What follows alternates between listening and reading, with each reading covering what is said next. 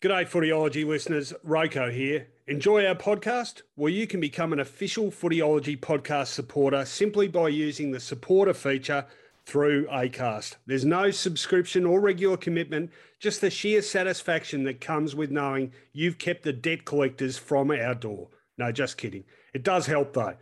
If you want to get started, you just need to follow the support this show link in the show description. Thanks again, and now let's get on with it.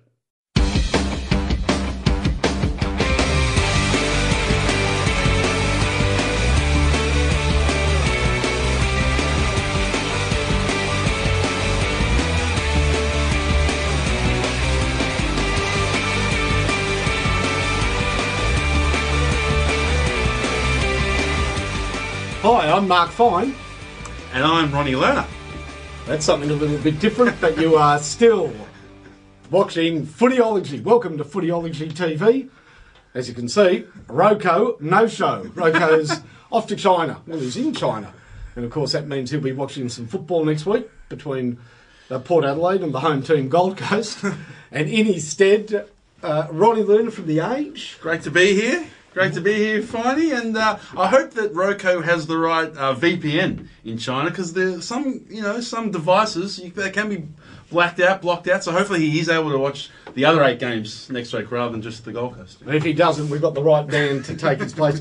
Let's, um, before we get stuck into the games, just a little bit of housekeeping. You're all over the well, hots or knots.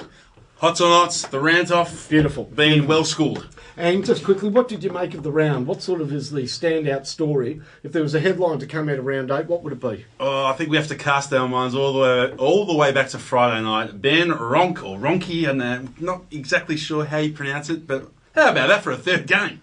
Just the lazy seven snags. So I think that was sensational. How about yourself? It's hard to go past the fella from Benalla. He's um, his dad Jim Ronk played for Benalla, the Benalla Saints. Is that right? There you go. And yeah, I actually know a couple of people who played football for Benalla, and a bit of a star. Often it's the case, isn't it? If you haven't heard of the family football name, delve into local football or country football, and you'll find that there are plenty of champions that have produced great footballers. For me, uh, a bit of the story out of the round, I th- I reckon the headline out of the round is um, tick tock, tick tock, time's running out for GWS. Hmm. Very interesting that one. Yeah, a lot of injuries. Anyhow, Yeah. why not get stuck into all of the games with our wraparound?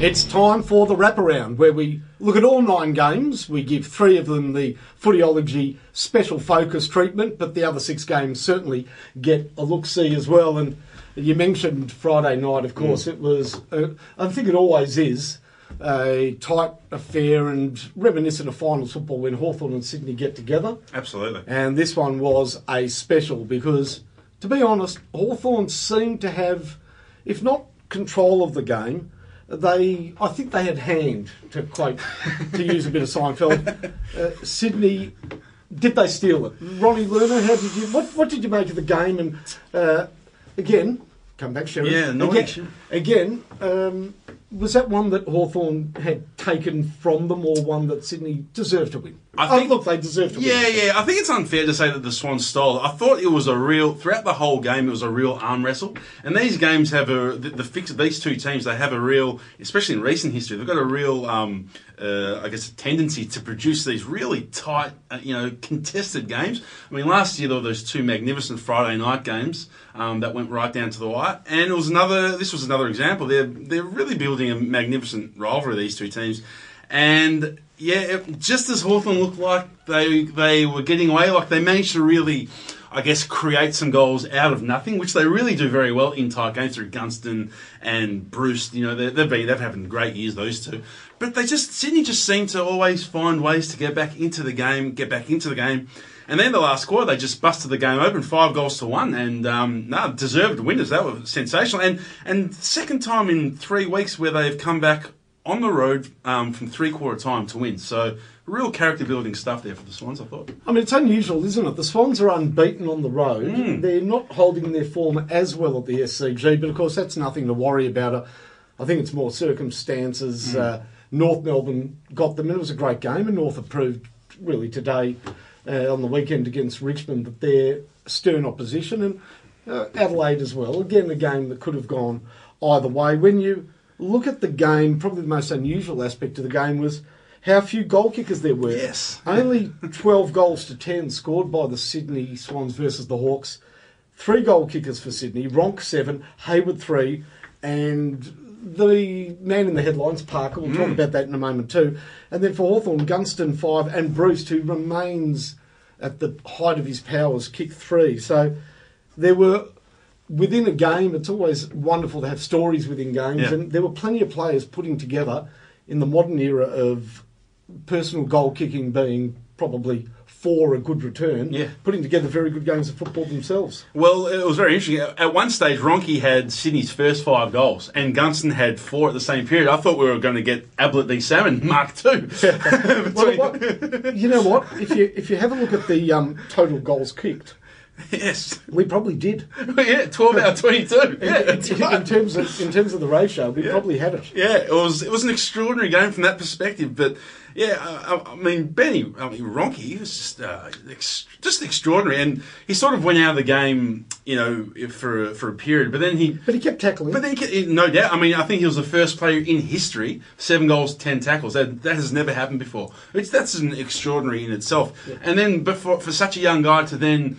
Um, you know, from a scoreboard sense, to re-inject himself into the game late when the game was up for grabs, so not only did he set up the game at the start, he finished it off at the end as well with two really important goals. It was a great mark. I mean, It was. It was. A, it was an excellent kick into Ronke, but he took the mark, and you almost had to scratch yourself and say, "Is that the kid in his third game?" Because he was under immense pressure. Stratton was flying back with the flight of the ball, Mm. and given the scoreboard, given the hour, that was a really. You know, It was clutch. It was It, was clutch. clutch, Yeah. regardless of the fact that he'd kicked six previously. Yes, yes, and and it. I mean, even uh, uh, there's there's a storyline within this, and it's just Sydney's ability. To, they just keep finding these players. Their- Their development up in up in up in Sydney is just sensational. I think eleven of their players were rookie listed. So I mean, a big tick to Sydney's development. I know as a fact that John Longmire is a big fan of Will Hayward. He's a gun. He's three goals in three games, all of them low scoring, tight affairs, Mm. and all of them telling goals. He's an excellent footballer. And just very quickly before we move on to our next feature game, which is the showdown, Mm. Parker, he showed what a wonderful footballer he is. He amassed possessions, he kicked two vital goals, uh, but he also, with a lot of young players around him, imposed himself on the game, and I think that imposition, with that bump on Impey, we'll see him miss some football. I, I, what, He's what's been the- cleared. No, he's Oh, he got cleared? Yeah, he's been cleared. Oh, well, there you go. He's been cleared. Yeah, Michael Christian cleared him on Saturday. Oh, so should- should have known that, really. Yeah, yeah, yeah. No, he's been cleared. So good news. I thought that was a good news story. I mean, he, it was a footy Should he, action. been, should he have been cleared? Well, it was a footy action. I think. I Been think compared to Coxon? it has been compared to Cochin. I don't know how. Yeah, I think he's very lucky. Well, I mean, he. I, I, to me, he sort of went in um, the right way, and Impey led him with his head. Now, if, if Oh, I, I think Lim, Im, I think Impey was committed to the ball. He double clutched at a ball that Mm. was on the ground. So Impey can't then raise his head, Mm. turn his body. If we're living in the period, look, for most of the time that I followed football, that wouldn't have even been looked at. But if we are now living in this new era of duty of care by the person second to the ball, I think uh, Nic Naitanui would ask, well, hang on a second. How is that not an act commensurate in lack of care to what I did? That's a good point as well. There's no question that there is mixed messages already, big time, and it's very confusing for all concerned. There's no question about that. But just personally, in isolation, that incident, I thought Parker should have got off. But you're right, there is mixed messaging, and it's confusing. Let's move on to the next game. It is What a ripper this was. the showdown. And, well, let's start with the showdown medalist. I mean, the old showdown medal, I never actually saw Stuart Showdown play, but he must have been a heck of a footballer. but no better than Robbie Gray, whose five goals in the third quarter turned around what was, for many people, the script being followed that mm. Adelaide, three or four goals to the good at half time, were the better team. But that lead was reined in. Hmm. Robbie Gray did the reining, and then the last quarter was one for the ages. A great showdown. Unbelievable. They're, they're already calling it one of the great showdowns. And this is number 44 now, Yep. uh, if you include the, that final from uh, 05 or whenever it was. So, see, I've, I've got it at 45 Oh, okay.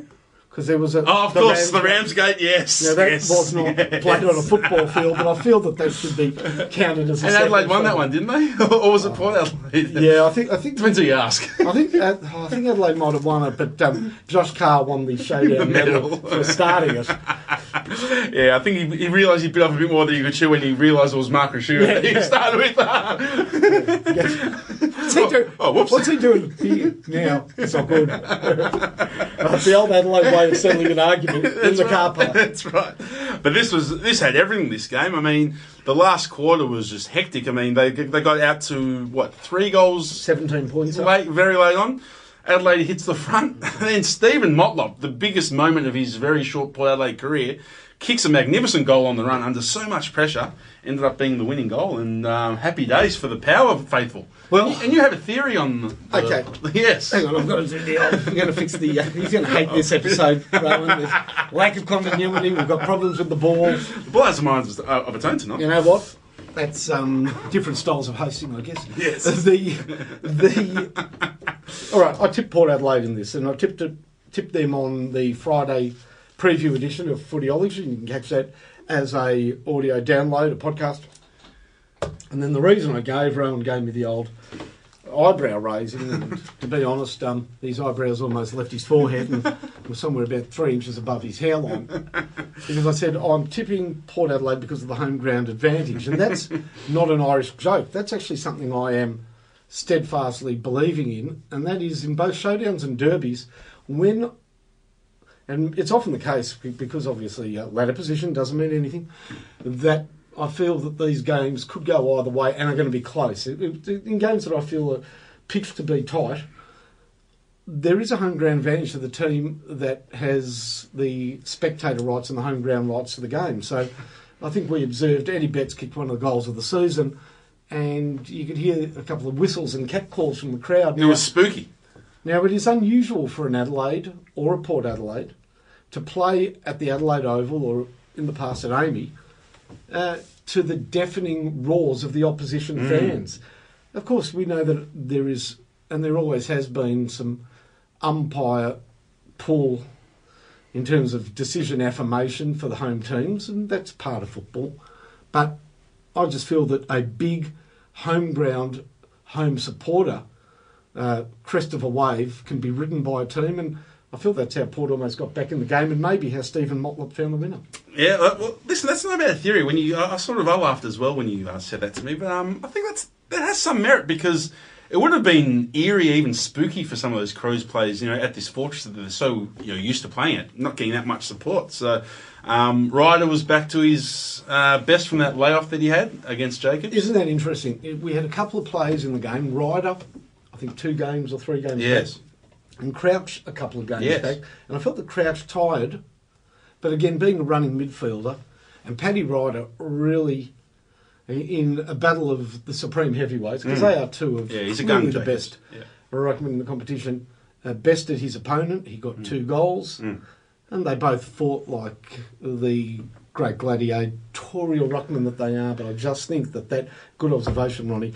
Paddy Ryder might have been a bit of the difference. And just before we go to the next game, Rockliff's best game probably for the club since arriving at Port, which is a good uh, story. The next game now, which was today's game. That was a ripper, wasn't it?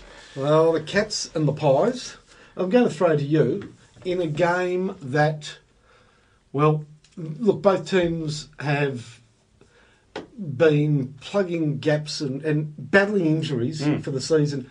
But it must be said that both sides have found some really good solutions to problems through adversity. They have, they have, absolutely. I mean, you, you look at Geelong, for instance, Jack Henry, he's really standing Yeah. up. Um, you know, Tim Kelly, I mean, he would probably be in the best 22 anyway, but he's just relished this, you know, because the big three hasn't really been assembled too often for Geelong. That's right. And he's just flourished. He's just flourished. I And mean, he and Ratugolea, he's, yes. They, they were earmarked for senior football this year. Both were picked for round one. Uh, but again, just Geelong have been able, I think, much better than in the last couple of years, to find to outsource, you know, outsource Yes. out of their best twenty-two. Yes. I think in the last couple of years that's been a problem for them, and this might be their way, not back into the top four. Well, they were in the top four last year, but I don't think they were relevant last year Mm. in the finals. I really felt that that top four came about because of maybe um, home ground. It- you know, when you play eight games at home, mm. it might have been an inflated ladder position. I think this year is different. Mm. What's your take? No, it's, it's very true because I mean, even like Cunico is, you know, they're finding all these youngsters like and Parsons is becoming a, a decent player as well. And Tommy Stewart, he was always a good player, but he's now risen, rising to that All Australian almost level now. And uh, I think that's a very valid point. Um, they still have their injury concerns, but I mean, Ablett and Taylor back helps. They've another game under their belt. Yep. I mean, Ablett returns 32 touches, one goal. I think he's now three or two off the all-time record of 30 disposal games. I think Sam Mitchell's on 121. He's on now on 119. Yeah, he'll get it. So he'll probably get him. And and listen, Collingwood, they had their chances today. I mean, they kicked 5-15 or thereabouts, didn't they? So, um, like when I said it was a ripping game today, it was it was that real arm wrestle. Like it was it was a real um, it was a real battle. Like every goal was really there was a lot of weight was on each goal that was kicked today. And So bad luck for Collingwood with Tom Phillips. Yes, He kicked a couple of goals. good play, Tom Phillips. Yeah, kicked an excellent goal and then got injured. Didn't Yeah, got, the, well, he got knocked. it- yeah, got, got- a, got a heavy knock. Yeah, um, an accidental knee from Chris Mayne in Yep. the back of his head, and that was on top of Darcy Moore, of course, re-injuring his hamstring, Yep. which is that's that's really bad news for Collingwood. And on top of that, Jamie Elliott, Elliott has re-injured his hamstring at the VFL. So those Moore and Elliott are, are a fair way away now, and that's um, listen. In a you know you look at the ladder now is th- uh, what is it one game separating third and thirteenth. Those little things they could be the difference between a final spot and not for the Pies. Why, why has Fasolo been on the outer this year? He's played probably five games in the VFL, and he continues to be overlooked for you know some not curious choices, but Mm. eh, virtually everybody on the list is getting a game ahead of him. Well, I think I think Curious Choices is a fair assessment. I mean, for three weeks, no Blair and Mayne were ahead of him. Yep. Um, and if you were to say that before the season, you would have thought there's something going on. And I've heard that he's not the best trainer. Yeah. I think it's an attitudinal thing. Clearly, we know he's he's got the, the talent. There's no Yeah. question well, look, about we know that. last year he made public personal Yes. battles with uh, mental health issues, Mm. and whilst any football club now is far more understanding of that than in the past, uh, a coach still needs to, and a club still needs to have levels of commitment Yes. through training and through programs, fitness and um, exercise programs, and if he hasn't been able to maintain those, and this is only guessing, Mm. because there must be other reasons besides his has to be. football. Has to be. His yeah. football, as we know it, demands him, and also he's kicked goals in the VFL. Yeah. So if you have a look at his VFL form, it says pick me. Yep. Interesting that he hasn't been picked. Maybe now with Elliott re-injuring his hamstring in the VFL, uh, opportunities will open up. At five fifteen, you'd think there's spot for a Fasolo. That's right. They have to straighten up next week. Yeah. Let's move on to uh, some of the games on the weekend, or the rest of the games on the Yeah. weekend, and have a shorter, sharper, but hopefully just as incisive look at them. And start off with a really important game for the future of this uh, season in terms of top four, top eight, and premierships, and that is GWS versus West Coast. Uh, yes, GWS have a lot of players out, but when you consider the wealth of Richards at their uh, behest, West Coast outs probably, to me, even outweighed them. It's a big call, and it's not the most um, outlandish call because you take the equivalent of Nick Nat, Shuey, and McGovern out of any team. Yep. So that's your best Shea- ruckman. and Sheed. And Sheed, I don't think was playing either. Yep. That's right, yeah. But in terms of like the three outs, Yeah. so they just copped. Yep. You take that out, of any team, it's going to be a struggle. Yeah. One of their biggest knocks was travelling in recent times. They've now won four on the road now, I believe. Yeah, yeah. Anywhere but the G. They're they the, seem- and they even won at the G. They beat Carlton there a few weeks ago. yeah, yeah. I know It wasn't, Carlton. Yeah, but- it wasn't probably as decisive. no, it wasn't. It, it didn't put those demons to rest. No. But let's focus on uh, the weekend and boy, oh boy. I, I, look, I know I'm, we're not going to steal any thunder because I know coming up uh, in our hots or knots will be Jack Darling and West Coast Yeah. Eagles, but he's. His hands are fantastic. His belief is fantastic, and I love the way every time he takes a mark or kicks a goal, the first man on the scene, almost looking like a fan jumping the fence to tap somebody on the bum after they've kicked 100 is Josh Kennedy. He's Yes. deriving an enor- enormous amount of pleasure in the success of Darling, and I think that he's been part of the off-field work to get Darling's confidence back up. I think that's a very good assessment. And if you ask me, I mean, I, on my own podcast, I've got a podcast called The Four Horsemen. Last week, I thought we were asked our grand final predictions very early on, third of the way through the season. I thought at that stage Richmond West Coast just purely because they just keep winning at home. They're going to get two home finals. Now I'm very confident that this week's game will be a grand final preview. Richmond versus West Coast. Who would have thought that pre-season?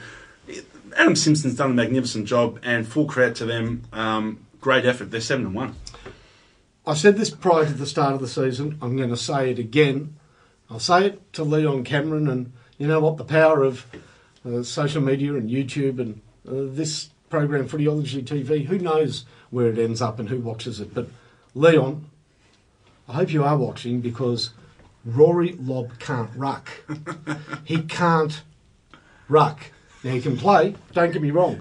He's one of the best contested marks in the competition. We know that you love putting him into the back line at the end of quarters to shore up maybe a, a leaky defence or to just get to a, a break without any further scoreboard damage from the opposition. He remains a good contested mark. He can't ruck. He couldn't ruck against Lycett. And when Lycett wasn't rucking, they were throwing anybody else in the ruck. And to be honest, they were beating Rory Lobb in the ruck. He's just not a ruckman. Maybe he doesn't. Maybe because he's tall, he doesn't have the right centre of gravity. it's an issue for them, but from one end to the of the spectrum to the other, Carlton Essendon. well, you were there. Tell us I about was, it. I was there. Um, same same stuff, different week for the Bombers, unfortunately. Um, I tipped Carlton with com- supreme confidence this week, having watched pretty much every minute of every Essendon game this year. They're in free fall, the Bombers. Uh, the game plan, I can't make heads or tails of it. Um, they are a team completely bereft of structure, completely bereft of confidence they it, there's almost a sense of, of self-preservation mode out there on the field. It's no one wants to take the responsibility. They'll get the ball, handball it to a mate who may it wouldn't even matter if that teammate is in trouble with the guy bearing down him. Have the responsibility. I don't want to really. The, the forward structure's horrible. The forward delivery is just atrocious, and it just made life very easy for Brendon Bolton and Carlton yesterday on, on the Saturday. I, I watched the game, and do you sometimes watch a game of football and think, gee, time passes quickly? Because I, I'm watching Carlton Essendon in the G on Saturday afternoon, and I did remember it, uh, as you would when you've watched enough football, and I've watched more than any man should, of great clashes between these two teams and of the halcyon days when these two sides were chock full of chock full of champions. Of course, the famous day when Kernahan uh, took the kick after the siren and Yep. kicked it on the full. And, Yep. But that day, if you looked around, there would have been Kernahan and Watson and, and, Oh, and Bradley and yeah, Bird and, and champions everywhere. champions here, there, and everywhere. Yeah. And there was just a moment yesterday, and there's nothing against these two kids, and they are maybe, maybe taking the baby steps on the journey of being long-term AFL footballers. But they didn't look at yesterday at the MCG when I saw um, much of Essendon and O'Brien of Carlton tracking the ball to the boundary, and I thought that is just so VFL. These kids have underdeveloped bodies. Their skills at this stage don't demand a spot in an AFL team, and they would get gobbled up. These young young kids, as I say, that I hope, and everybody hopes, are on the way to great careers. But at the moment, it's boys on men's errands for both teams, and I just knew whoever lost this team would be suffering the glare, and um, Essendon suffers the glare, and by extension, Woosha. Yeah, and just quickly before we go into the next game, big tick to Ed Curnow. He's a very underrated player. Shut down Zach Merrett, had 20 odd touches the other way, 10 tackles, 2 goals. Magnificent game. Let's move on to another game on Saturday, and this was a game that probably showed uh, a development in a side, and we're seeing different versions of Melbourne wins that are telling us that Melbourne is arriving on the main stage, and if you're a top eight team, even top four team, you better learn how to cope with them. And that was that in a game that Melbourne probably always looked like they were going to win, they actually didn't just get that three or four goal victory by dint of having too many superior players. They put the foot down on the throat and send Gold Coast to Port uh, to China to play Port Adelaide in exactly the wrong state of mind because they've been brave Gold Coast. They have been.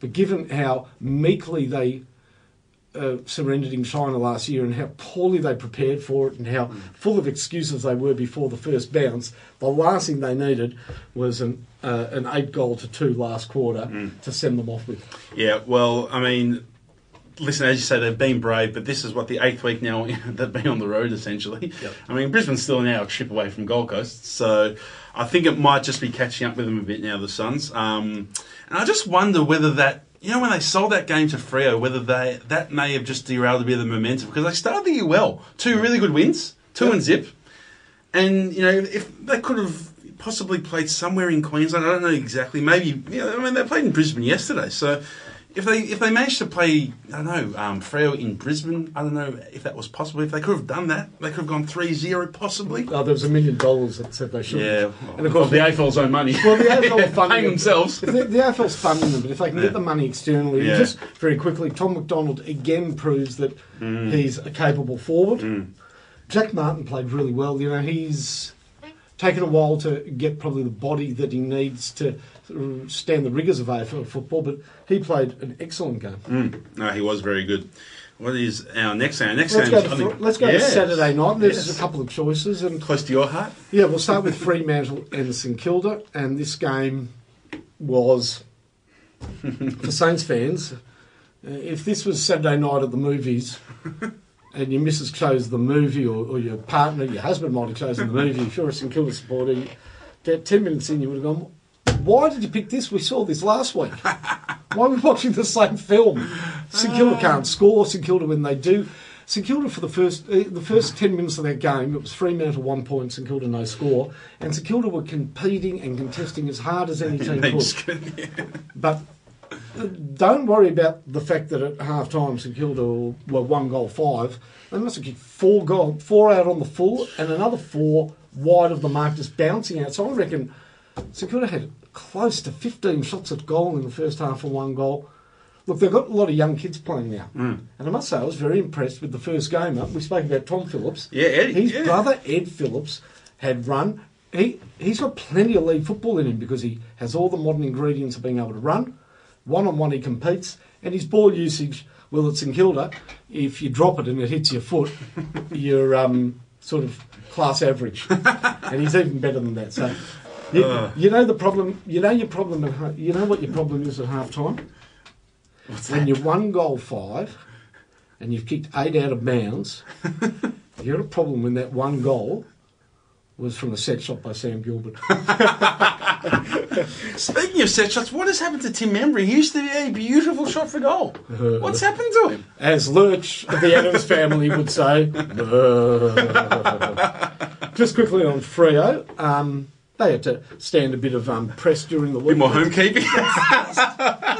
Let's do that because um, Rohan will love that. because uh, This ball's got a mind of its own. Yeah, everyone's going to hate this episode, but it's okay. It's different to you, Rohan. That's the beauty of it. Um, look, Freo had um, some distractions during the week. Yes, they did. Their yep. coach is above that. They're clearly, and they had some players out. And for a team that is uh, not top heavy in stars, to go into the game without Wilson, who's been fantastic for them, Michael Walters, who is such a brilliant forward, Gun. Yep. and um, then another top player out. Come to me in a moment.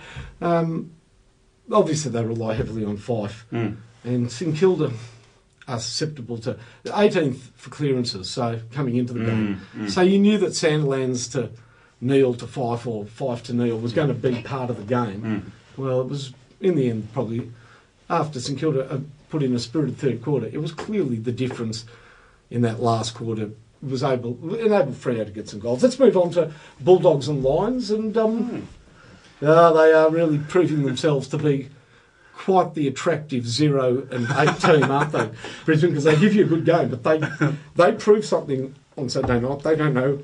They have no idea how to win. Mm.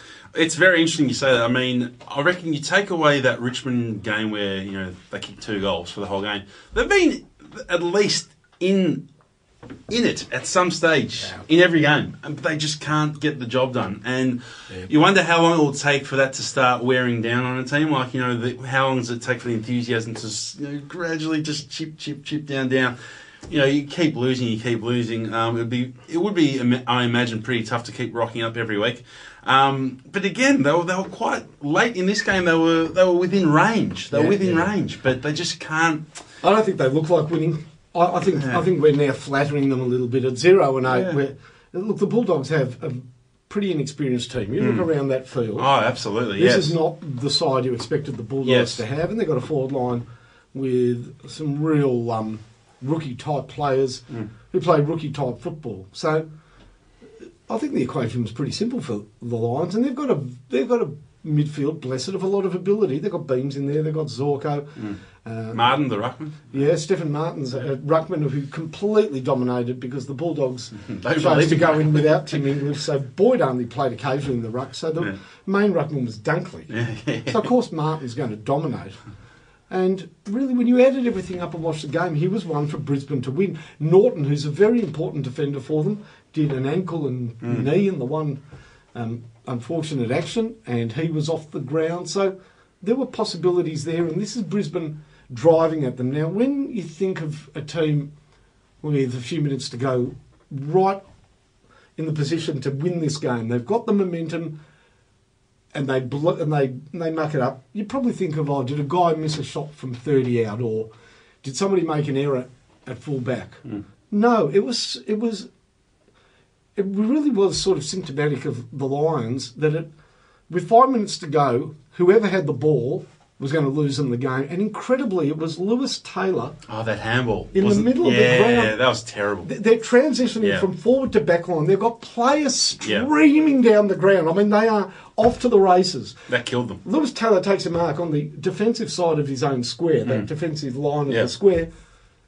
And he could go left, he could go right, he could go over the top, and he handballed into the man on the mark, Mm. who only then had to kick it to two Bulldogs players who had been left flat footed Yeah. on their own in their own 50. Yeah. Well, that gives you an idea how many Lions players were storming up the field. That's right, yeah. You know what? I mean, that is just. Mm.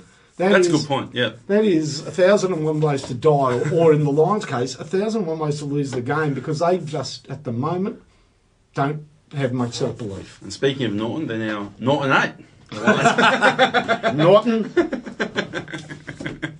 Oh boy! And I think we got one more we, game, we move on. which was a good game as well. That was a good value, North, aren't It was, I, I love North Melbourne.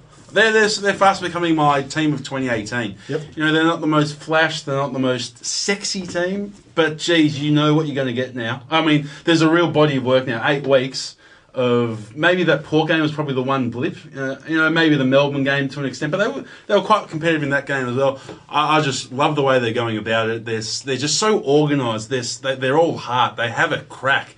I mean, they pushed Richmond, the the raging hot, red hot.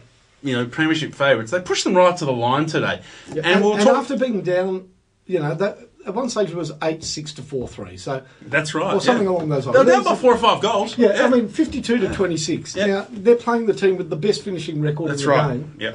and they really could have won it. Well, we talked about this off air before the show.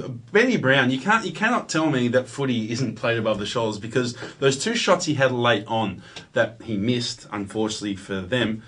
I mean, if, if he had those shots in the first or second quarter, he's such a beautiful. He's one of the most beautiful kicks in the comp. They were going straight through the middle, Yeah. and it just got to him. The pressure got to him. I think he knew what was at stake with those kicks, and and fluffed it unfortunately. And just as a subtext to that, I, I just. Um, I was quite uh, uh, bemused that the umpiring interpretation of um, the continuous play slash advantage rule. Yep. At one end of the ground it was early in the game, but uh, Caddy, uh, everyone stopped. Caddy even stopped, looked around. He was given the advantage, ran on, kicked a goal.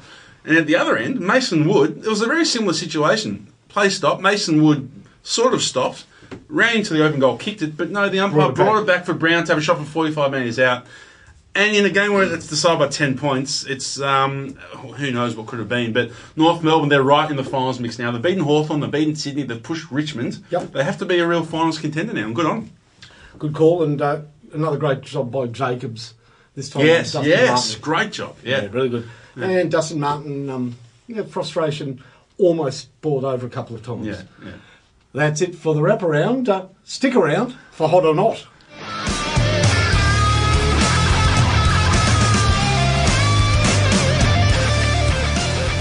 It's time now for hot or not. And uh, great to have Ronnie Lerner, by the way. If uh, not that I know if you can even start watching uh, Footy on TV halfway through, but if you've just joined in and you want to know where Rohan Connolly is, he's currently in a detention centre in China.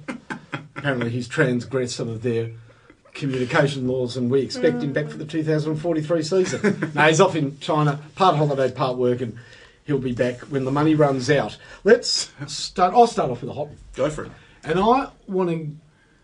Being a former umpire, and I know the umpires cop a hell of a lot, especially, and I think most people understand that umpiring this game is difficult, and most of the frustration stems from interpretations imposed on umpires by uh, the lawmakers and the AFL who want to change how the game looks.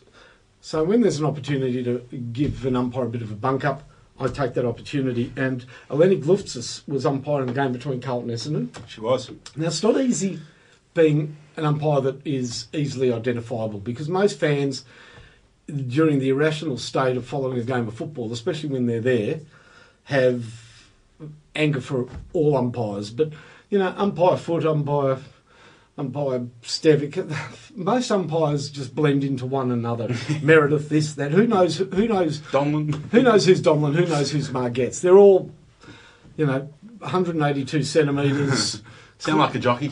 clean, clean cut, and hard to pick the difference. So when you get somebody like um, uh, Ray Chamberlain, uh, Ray Chamberlain, who's knee high to a grasshopper, or Eleni Glouftsis, who of course stands out because she's the only female field umpire, they're often the they're, often sort of a beacon for criticism because people go, "Oh, I hate Chamberlain," or "That Glouftsis is no good." It's, it's a name that they can readily pick mm. because it's somebody that they've readily identified.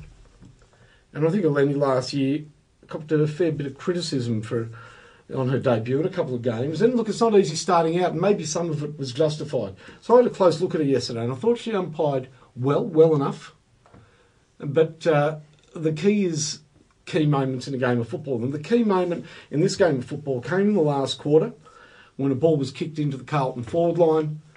And she paid a decision that I find some umpires are incapable of paying through a lack of understanding of the rules. And the rule clearly states that a ball is to be called a mark when a player has control of that ball. Now, that can be a split second. If a player takes a clean grab and the ball is instantly punched out of that player's hands, it is a mark if it's brought to a dead stop.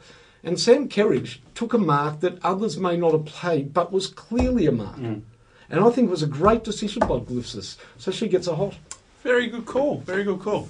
Well, I'm going to start off with a hot as well, and we sort of touched on it earlier in the program, but West Coast, um, in particular, Jack Darling. I mean, he's had. Speaking of knockers, he's had his knockers in recent years. Um, you know, knocks on his ability to, um, you know, possibly get a hard contested mark, the contested ball. There was obviously the incident in the 2016 elimination final. He came out very badly, Which is a haunted grand him. final and a, That's and right. a preliminary final. That's right. That's right. The grand final as well. But he has just um, really taken um, because he initially at the start of the year he re- the responsibility really was on his shoulders because Kennedy had missed the first month or so.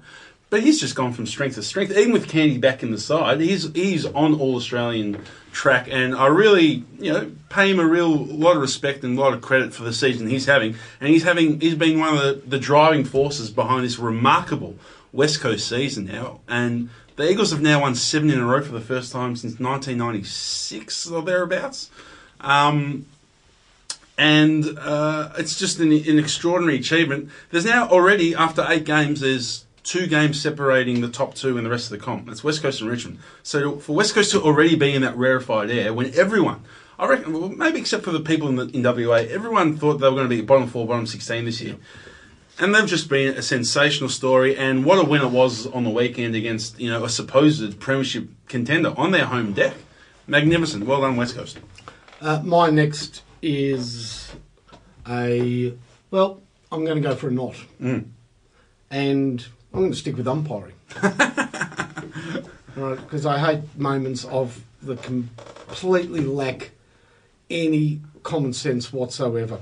And in the game between Geelong and Collingwood, there was an incident where a boundary umpire and a goal umpire and a field umpire were able to make a decision that defies logic, and it involved uh, Esava Ratugolea, and he took a mark in the forward pocket, and he actually grabbed the ball just inside the boundary with one grab, and then toppled over the boundary, and the boundary umpire was able to tell the field umpire uh, that it was a throw in. Now, how can you have the ball thrown in? His if, if he contended that the ball was juggled over the boundary, it simply wasn't. Were you familiar with the incident? I, did, I missed that incident. Okay, it happened in the forward pocket, and it was replayed a couple of times, and it simply was an opportunity for the field umpire, who holds seniority over the boundary umpire, to say, "Look, son, mate, pal of mine, the bloke took a one grab mark. It was it inside or outside the line. It denied Ratugolea a shot of goal, and the young footballer didn't." Um, he didn't protest. He didn't uh, wasn't demonstrative because he probably um, was in his first year of football so bemused, confused, and misled that he wouldn't have known what was going on. But it just shows, with the, the common sense applied by Lenny Glouftsis, uh, on the same weekend, there was a lack of some at another game. Two sides to every coin, I guess, Finey. Um, I think I'm going to follow in your footsteps and go with a not as well. And like there is two sides to that coin, there was two sides to the coin on Saturday at Spotless Stadium and the GWS Giants. I'm not quite sure where they're at at the moment. I mean, I know they've had their injury concerns, and at one stage a few weeks ago, they were dead set missing 10 or 11 of their best players. So that's fine, but they're starting to get their plays back. I think they're still missing probably six guns, so they're missing they're missing Green, they're missing Scully, they're missing Deledio, they're missing Kelly. Kelly, they're missing Kennedy, and they're missing Williams. So that's a decent six or seven. But on the flip side, like you said earlier in the in the um, in the piece, West Coast were missing. Remember, they played Patton in the NEAFL. Yeah, and there's that too. So there's the, there's the issues going on there as well. They brought in um, Lobb back for, for, for the ruck. Uh, uh, and I don't know what they do with their ruck because Dawson Simpson clearly is out of favour. They don't rate him anymore. They gave him a shot earlier in the year that he was dropped, and I think that's probably his paper stamp for the year almost. But I just don't know where they're at at the moment because I, uh, they I fear that they don't have the same amount of depth. They've got a, a really strong 2025, but it really falls away quite quickly beyond that.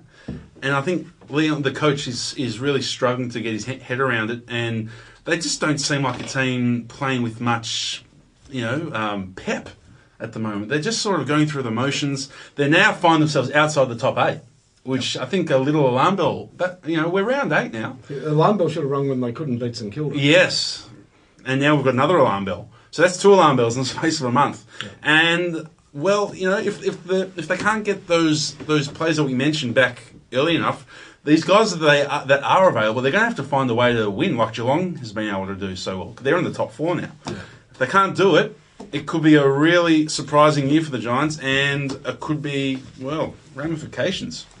I agree. You know, those alarm bells ringing reminds me of an early episode of The Simpsons when Homer went to buy a RV, one of those um, Winnebago type things, and he picked out the best one. And as he was um, having his finance confirmed by the salesman, the, salesman tapped in the computer, and then the computer, this light went off, and this siren started going off, and go woo woo woo. And Homer said, "Is that a good siren?" And the salesman said, "Homer, have you ever heard a good siren?" And it's like the alarm bells at GWS. There's no good alarm bells, so I suggest they keep their ears peeled and realise that there's some problems there. My last one is a knot, and I don't like finishing on a negative note, especially last week when I had a hot for Gold Coast who uh, lost uh, against Bulldogs in Ballarat, but they played 11, I'm sorry, 9 Queensland born Yes, players, which yeah. was a record. And I thought that was a great achievement in a, a close fought game. Well, they have plumbed new depths this weekend. In the NEAFL, they fielded a side with 11 senior listed players, and their total score was 0 4 4. They Whoa. failed to kick a goal in the NEAFL. That Now, is that is not, if that is not a serious issue, Jeez, that's unbelievable. 0 4 4 in the NEAFL. Probably the weakest of all of our secondary or, uh, to use an old term, reserve competitions. Wow. 11 listed Gold, Gold Coast players, and they kicked 0 4 4. That's train wreck sort of territory. That's real. That's, That's geez, a worry, isn't it? Alarm bell's becoming a theme of this show. Yeah. There's an alarm bell. Yep. And I think I'll finish off with a hot. Um, and my hot goes out to a guy by the name of Ben Cunnington. Set the all-time record on Sunday slash today um, for contested possessions, 32. The lazy 32. He is just a magnificent player. He is one of those guys you'll just love to have in the trenches with you. I mean, you know, he can't. He's not the, the line breaker. He's, that's not his job.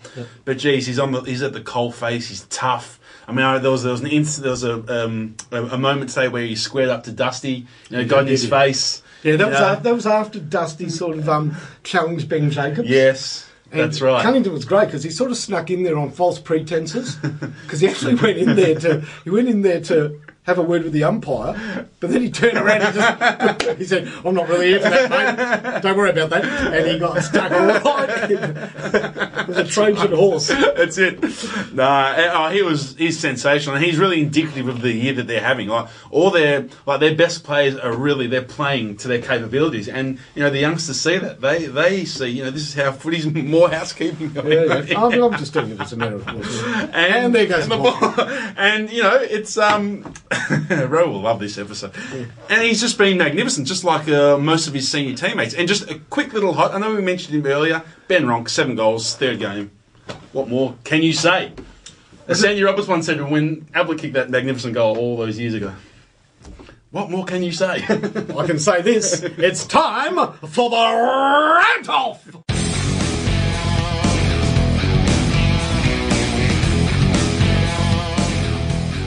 Well, it's some people's favourite part of the show. It's other people's mm, favourite part of the week. oh, look, we enjoy doing it. It's the rant off, and Ronnie, uh, dic- sort of tradition dictates that uh, you'll go second that's fine with me and that means that I'm off first. Now, can you count me in? This is going to be hopefully a bit of fun. three two one I'm pissed off, Ronnie, oh why is that because Rohan's not here to give me my weekly dose of Roko's rant. Roko Goes Loco has become part of my life, and I've gone from being attracted to it to addicted to it. In fact, it's this time of the week that he inserts a little bit of ham acting into now what is oxygen for me and my weekly dose of I'm pissed off, Finey. Well, I'm pissed off that there's no Roko saying I'm pissed off. And there's no Roko segueing into, you know what really pisses me off? And then a diatribe into the latest transgressions by the goal review system. Some stuff up over a point, some disagreement over an out of bounds on the fall, or heaven to Betsy Rohan, an apoplectic fit over a player having his fingers bent back and it being shown more time than reruns of Shawshank Redemption on TV. I miss you getting all fussy and het up about it. And then I miss somehow how you segue into hating the goal review or the score review situation to your weekly, you're just able to insert jab and jibe at Coldplay. What has Chris Martin ever done to you? Sure, they're a little bit trite and maybe predictable and their music isn't exactly Rage Against the Machine, but why do you rage against Chris? Are you confusing him with the New Zealand bowler who was the worst batsman of all time? Just because Chris Martin couldn't score a run doesn't mean that Chris Martin at Coldplay can't score your affection. Leave the poor bastards alone. And then, of course, at the end, Rohan always turns around to me and said, Well, what do you think of that? So as I end my tribute, or may, may I say my uh, desperate, desperately needed dose and missed dose of Roko's Loco show, I turn to you, Ronnie Lerner, and I say, Well, what do you reckon? Not bad. Oh, I liked it. Bit out of the out of the box. Anyhow. You know, bit out of the square. Anyway, we've, we've got Roko back now. We're not going to say how, but we've done enough to make Roko particularly angry with this episode of Footyology. The keen eyes out there will be to. Oh, yeah, yeah. I think I think everybody, but uh, Andre Bocelli would. Um, is it Bocelli or Botticelli? Uh, Bocelli? Botticelli, Botticelli. Yeah. Don't. What is Botticelli? It sounds familiar. Botticelli? no, it's not. It's not. He's Andre Bocelli. He's Andre But what is Botticelli? It sounds He was a famous artist. Okay. I think he drew women of fuller form. Ah. Well, they got him. Why not? You're now. This I is, knew that wasn't going to last. Oh, now, I'm looking forward to this because um, this honour is bestowed upon you and no other. You're the first person outside of Roko and myself to rant. Wow, that's a that is an honour. At the count of three, two, and one. Well, I find it hard to sort of you know garner up the, the faux outrage and the faux anger that uh, you and Rocco do so brilliantly well. Although I'm starting to, you know, a part of me is starting to think that Rocco actually really is angry when he does those rants. But um, with me, it's quite simple. Fan engagement. It's more like fan enragement. Seriously, I was at the game. I was at the ground on Saturday at the MCG, Essendon versus Carlton the, the ability to think, just gather your thoughts, is becoming a weekly battle with the blaring and the music that no one wants to hear, and these silly contests and these pointless interviews with people no one knows who they're even talking to. Some hype, club endorsed hype person has just plucked some guy from some coterie group or some charity or some. I don't even know where they get these people. They interview them. You can't even hear the interview because it's just blaring. You know, the problem with AFL clubs and probably the AFL by extension, they treat footy games like they're basketball games, which are in an enclosed area and the acoustics are perfect for this sort of stuff. When you're at the cavernous MCG on a dreary Saturday with the acoustics, the acoustics just going all over the place, music, bongo cam, kiss cam, all these initiatives that, geez, how did we ever watch a football game without these things? Like, oh, I, I just don't even know how I went to the footy for 30 years w- without these things in my life now. It's just getting to the point where, you, I mean, there are times, I'm not even kidding you, there are times where you can't even talk to the person one or two seats to your left or your right, asking them what their thoughts are on the game. You actually can't hold a conversation anymore because the PA system is just so freaking loud. Seriously, AFL slash clubs, give us a chance to gather our thoughts. Maybe in Essendon's case, they don't want you to think about the game, so you can't criticise what's going on. But other than that, I want to actually, you know, talk to the mate next to me about what, you know, the first quarter, the second quarter. How do you think the game's going to go? You can't do it anymore. PA system, cut the wires. That's my. What do you think of that? Pardon, I can't. we can't be. Be- Sorry, we just got a call. We can't be beaten. Oh yeah, it's hopeless. It's ho- you know somewhere along the line, the AFL and their it would have been some first year graduate out of a marketing course at Latrobe. Done you know some some nabob has decided that the average AFL fan, or the one that needs to be won over, the the hearts and minds of the football fan, we need to pitch our sale at a 13 year old gamer with ADD. It's it's such a good point you raise because the, with this whole there are two things to this. Obviously, it's an overinflated AFL with all these people justifying their jobs to to show their superiors. Look, look what I did! I did something. Yeah. That's that's right. So, yeah, so can I, yeah, yeah. So can I keep getting paid my my salary? There's that. But the other the, the point that you raise there is such a good one because at the expense of the dog. They're actually pitching everything to the tail, Yeah. which wags that dog. So that all these fan bangled initiatives, fan engagement. The- It's it's people that don't even really care about the game at, at the expense of the hardcore footy fans that love the game, go to the game every week. That's who they sacrifice. It's just it's backwards. Well, it's the same reason Tassie don't have a team. That's right. We're, we're there to win the hearts and minds of people not going to the football. That's right. We want to get those that aren't there. Those that are already there, they'll put up with anything. Let's be honest. We voted for St Kilda and Essendon. If you're willing to go and watch St Kilda and Essendon play, That's right. You're willing to, then you can put up with any music and any other form of fan engagement. Our time is up, Ronnie, but I think you're going to be back for one more. One more, one more week. This was you know just the first the first trial run, first run. Yep. What they always say, they always say the you know most horses are good after the first run, don't they? Back a second up. I want to thank Ronnie Lerner and um, everybody involved, Andrew, and of course mysportlive.com for hosting the program. This is Footyology TV. Make sure on Thursdays that you're all over the Footyology podcast, the preview edition, and we'll be back next week when hopefully our teams are putting in a better showing. And I bet you you hope your teams are playing them. That's good.